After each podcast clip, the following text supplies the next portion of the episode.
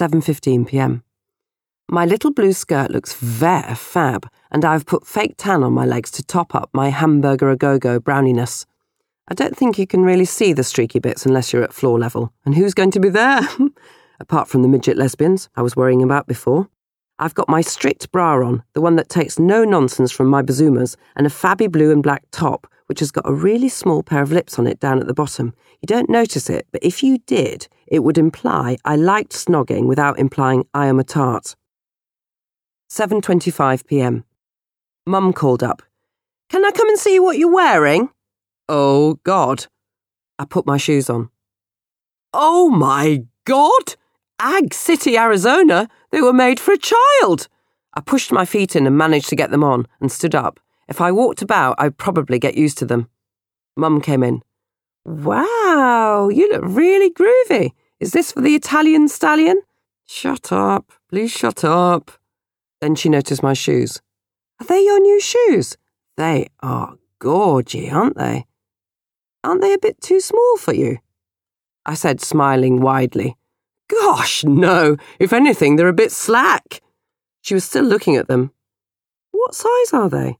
I looked at my watch and said, Crikey O'Reilly, is that the time? I promised to meet the gang at 7.30. Slater. I dashed off down the stairs. Ouch, ouch, Aggers, aggers, bugger, bugger, bum. On the way to Jas's. My God, these shoes hurt. On the plus side, I think they're cutting off the blood supply to my feet, so with a bit of luck, my feet will be numb soon.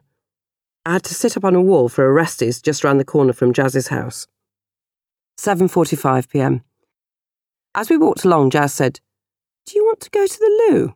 You're walking funny." Clock tower, 8 p.m. Met up with the usual suspects. Rosie had actually bought the furry Yeti boots. Maybe they are to match Sven's. He has the most unusual dress sense I've come across in someone who is not actually working in a circus. I wouldn't have thought you could buy shiny purple suits with scarlet inserts, but you can. Also, if I could bear to think about it, I would say that he was wearing lipstick. He lifted me up and kissed me on both cheeks. Hi, girly girls, let's hit it! I looked into my compact. Yep, he was wearing lipstick. We all trailed after him. Jools is in a state of near madnosity about whether she's going out with Rollo or not. Jas is in one of her philosophical moods, so she said to Jools, If it's meant to be, then it will be. Did I show you my song from Tom called You Are the Only Fish in My Sea? As Jas got it out, ooh to read to Jools, I walked on quickly with the rest of the gang. Ouch, ouch, ouchie, ouch! Still got feeling in my feet. Ellen said, I think I'm going to like make Dave the Laugh jealous. I laughed and said, Oh, yeah, good luck. And she looked at me. How do you mean? I said, Well, he's not, um, he doesn't really seem like the jealous type, does he? Ellen said, Well, I'm going to, you know, dance and flick my hair about with that friend of Rollo's. I'm going to try all those tricks and stuff. I said, Promise me you won't try the infectious laugh. By this time, we were outside the Buddha Lounge. In the Tart's wardrobe, 8:40 p.m. We had a last-minute Ace Gang conference. Well, Rosie, Jas, and I did. Mabs and Ellen and Jools were so eager for boy action that they did a quick lippy check, visit to the piddly diddly department, and off out into the disco dance inferno emporium. Rosie said, "Go through the checklist." I sat on the edge of a sink. Oh, the relief, the relief in the Tootsies department. I began. Mascara? We looked at my mascara. Check. Lippy and lurker situation. Jas and Rosie looked and said together, Check. I said, Attractive smile, full of Eastern promise, and I smiled. Rosie said, Whoa, give us a snog. I've come over all lesbian. I like to think she was joking. I'm ready to take on Lindsay. Flicky flick, Hip wiggle, hip wiggle, smiley smile. Left the tart's wardrobe. Just as we were about to hit the dance floor, Jas said, What about knickers? I looked at her. Yeah, what about them? Have you got any on? Is she truly mad? But then I couldn't actually remember putting them on. When did I put them on? I remember putting the skirt on and my bra and top, but knickers, which ones were they? Oh, God! Perhaps I'd forgotten, and then I would fall over and reveal my front and back bottoms to the world. Or Sven would pick me up, like he very often did when he was doing his frenzied Saturday night fever routine. I dashed back into the loos. Knicker alert over. I blame Jas entirely. She's so obsessed with underwear.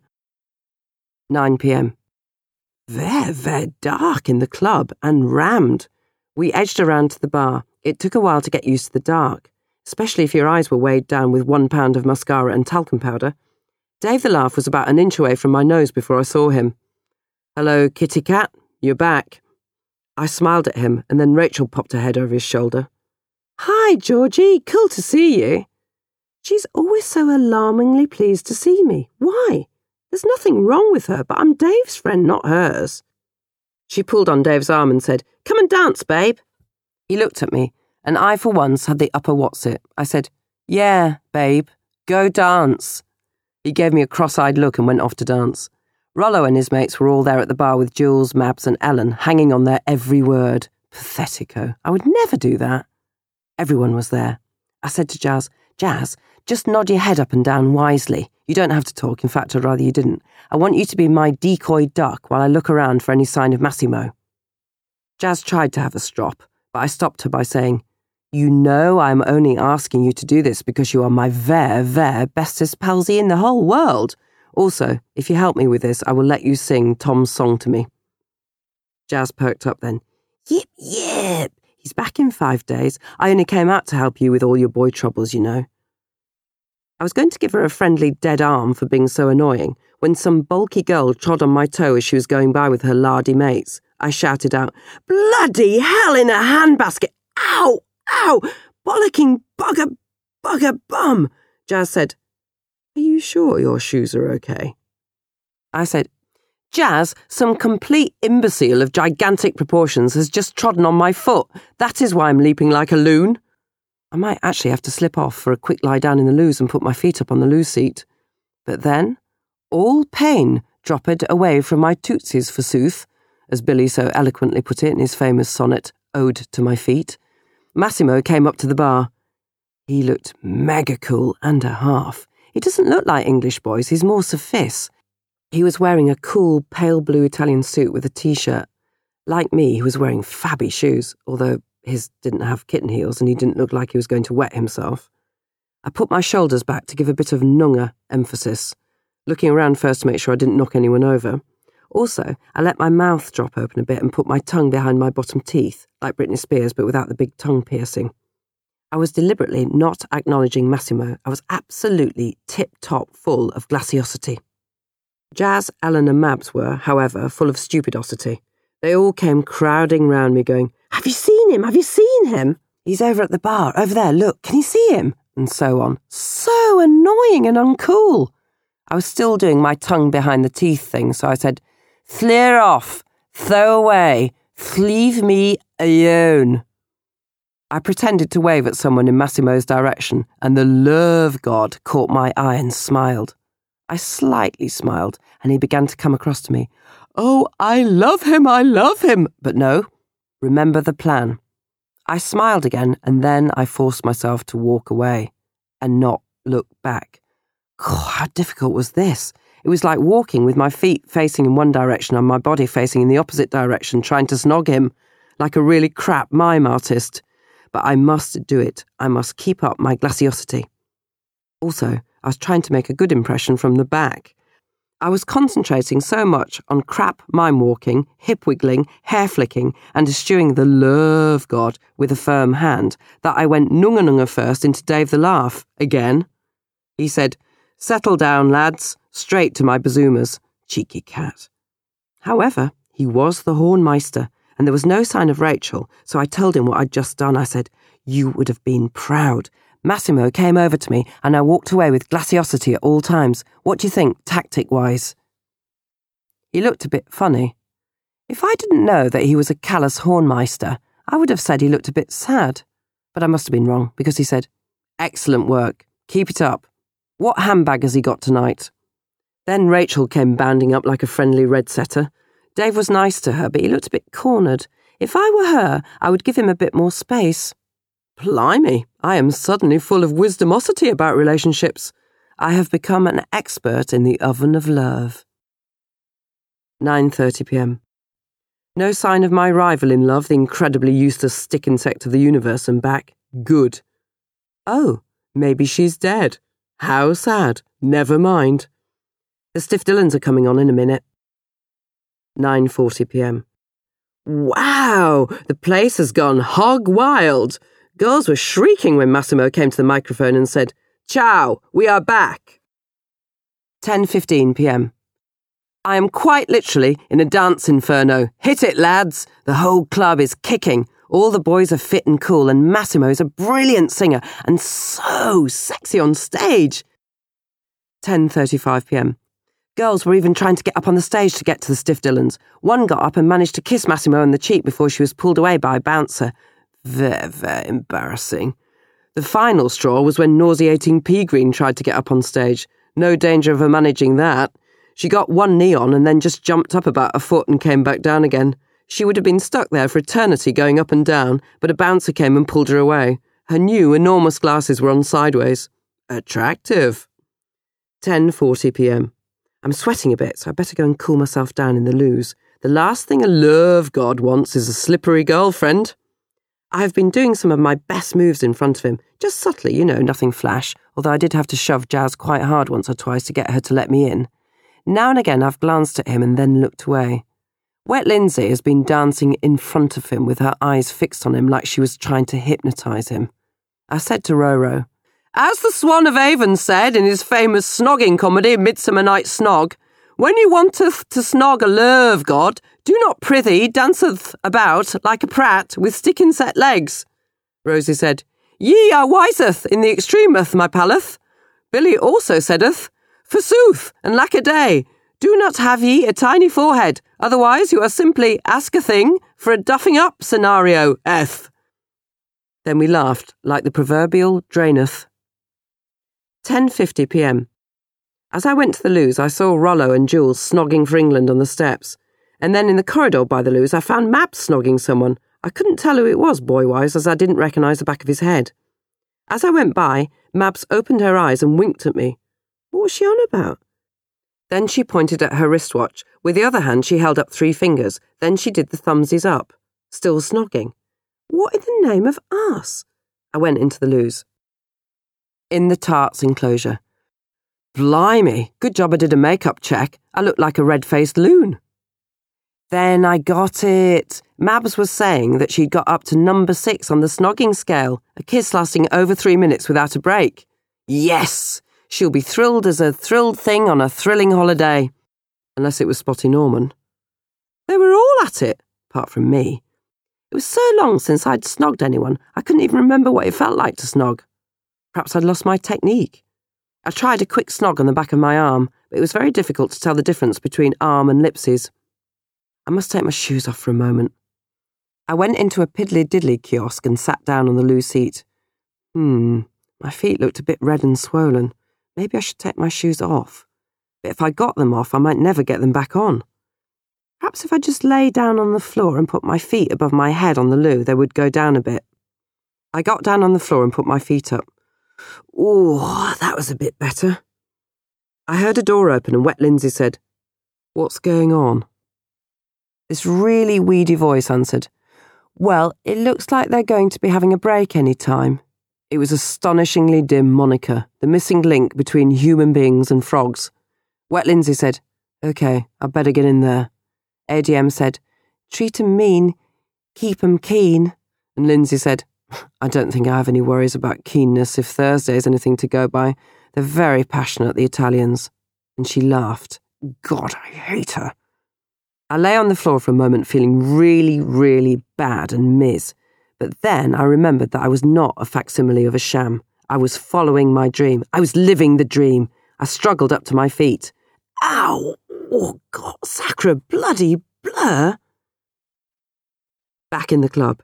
The band were having a break. No sign of them. I could see Wet Lindsay hovering around near the dressing room door. Appalling tart. The Ace gang were all off grooving. Rosie shouted over, Come and dance, we're having a groovathon. I said, I think I'll sit this one out and just, you know, absorb the vibes. Rosie said, You mean your feet are hurting because you're wearing baby's shoes? I gave her my cross eyed Klingon look and she nutcased off. Sitting down, I was doing a bit of shoulder dancing to the music when an arm appeared in front of me and handed me a drink. It was a brown arm. It had a gold ring on the third finger. I looked up, and it was Massimo's arm, and he was attached to it. He smiled down at me. Ciao, you are having tired from dancing? I went red. Thank God it was dark. I took a big gulp from the drink and practically choked myself, but I managed to say, Yes, I mean, see, I am indeed having a tired from dancing. Yes, indeedy. He said, It is long since I have seen you. I'm glad you came. I would like, if you would like, to have your telephone number. Oh, now, what was the right response to that? Glaciosity requires that I say something like, maybe some other time. But he is a love god. He's bending over me. His gorgy lips are only inches away from mine. Anyway, I was saved the trouble of doing anything because Dom came over. Hi, Georgia. Long time no dig. How are you? Before I could say anything, he went on to Massimo. Listen, mate, sorry to drag you away, but some bloke wants to talk to us about a tour in the north. Can you come over? Massimo looked at me with those amazing amber eyes. I will see you later and he touched my shoulder and squeezed it very gently. Oh no, he had said it. He had said the famous, see you later. Donner and bloody Blitzen, bloody lootly typico. I've got such bad snog withdrawal. Merde and merdy, merde, merde, merde and a half. I hobbled over to the groovathon and bobbed around trying to talk to Rosie as Sven flung her about like a deflated balloon. Pant, pant, groove, groove. He's asked me for my phone number, Rosie yelled. Result, or resultio, as we must say. I looked across and I could see the stiff Dillons talking to some bloke at a table. Massimo leaned back in his chair and balanced on one leg. The chair leg, I mean, you fools, not his leg. He looked across at me and just looked and locked eyes with me. He was doing sticky eyes with me. It was a moment of incredibilosity. However, it began to feel like a staring competition because the mascara on my eyes was very heavy. Eventually, he looked away because someone handed him a drink so I could blink. 11:30 p.m. Band back on. I am so excited, I said to Jas. Do you think I should accidentally hang around as he comes off stage at the next break? Jas looked like she was thinking, oh dear. I can't rely on her opinion. I must consult with the gang. I rounded them up eventually for a gang meeting in the Tart's wardrobe. I was going to ask the Hornmeister, but he was slow dancing with Rachel, and she had her head on his shoulder. He was stroking her hair, but as I passed, he looked, I don't know, not like Dave the Laugh, so I thought I wouldn't ask about Massimo. When Mabs emerged from her snogathon, it turned out to be one of the trainee tossers she was snogging. I said, Mabs, you have very little pride-nosity. That's one of Tosser Thompson's mates. Mabs was a bit surly and covered in her own lippy. She looked like she'd been attacked by a ferret. She said, well, I'm only practicing on him. Fair enough. It was a moment or two before I realised that Sven was in the loos with us. Rosie managed to persuade him to wait outside. I don't like to think what she promised him as a reward, but she did mention herrings. I said, Massimo wanted my phone number and I was just about to give it to him. Rosie said, Ooh, ah, missus. But I just looked at her and went on. I was just about to give him my number when Dom called him away. So now the thing is, should I hang around at the end of the set and give it to him? Rosie was just about to say ooh er again until I kicked her. Ellen said, Well, if you no, you know, if he asked you and well, he asked you, that means, doesn't it, that he, you know, wants it. We all looked at Ellen. I said, Anyway, what do you think I should do? Jas said, I'd hang around. I mean, it's ridiculous playing silly games, isn't it? Rosie said, Yep, I think cut to the action. Go up and give him the phone number and then leave. Hmm. Yep, that sounded good. Everyone else was nodding. And when all of the Ace gang nod, you know that you know that a nod is as good as a wink to a blind badger. We did the Klingon salute and makeup duties and then went out of the loos together. The others careered back onto the dance floor, apart from Mabs, because the trainee tosser was hanging around outside the door. I lurked at the back of the club near the tart's wardrobes for a moment to sit down on the stairs. My tootsies were so sore. I tried to ease my feet in my shoes, but they wouldn't move. I must save my tootsies for a last walk across to give Massimo my telephone number.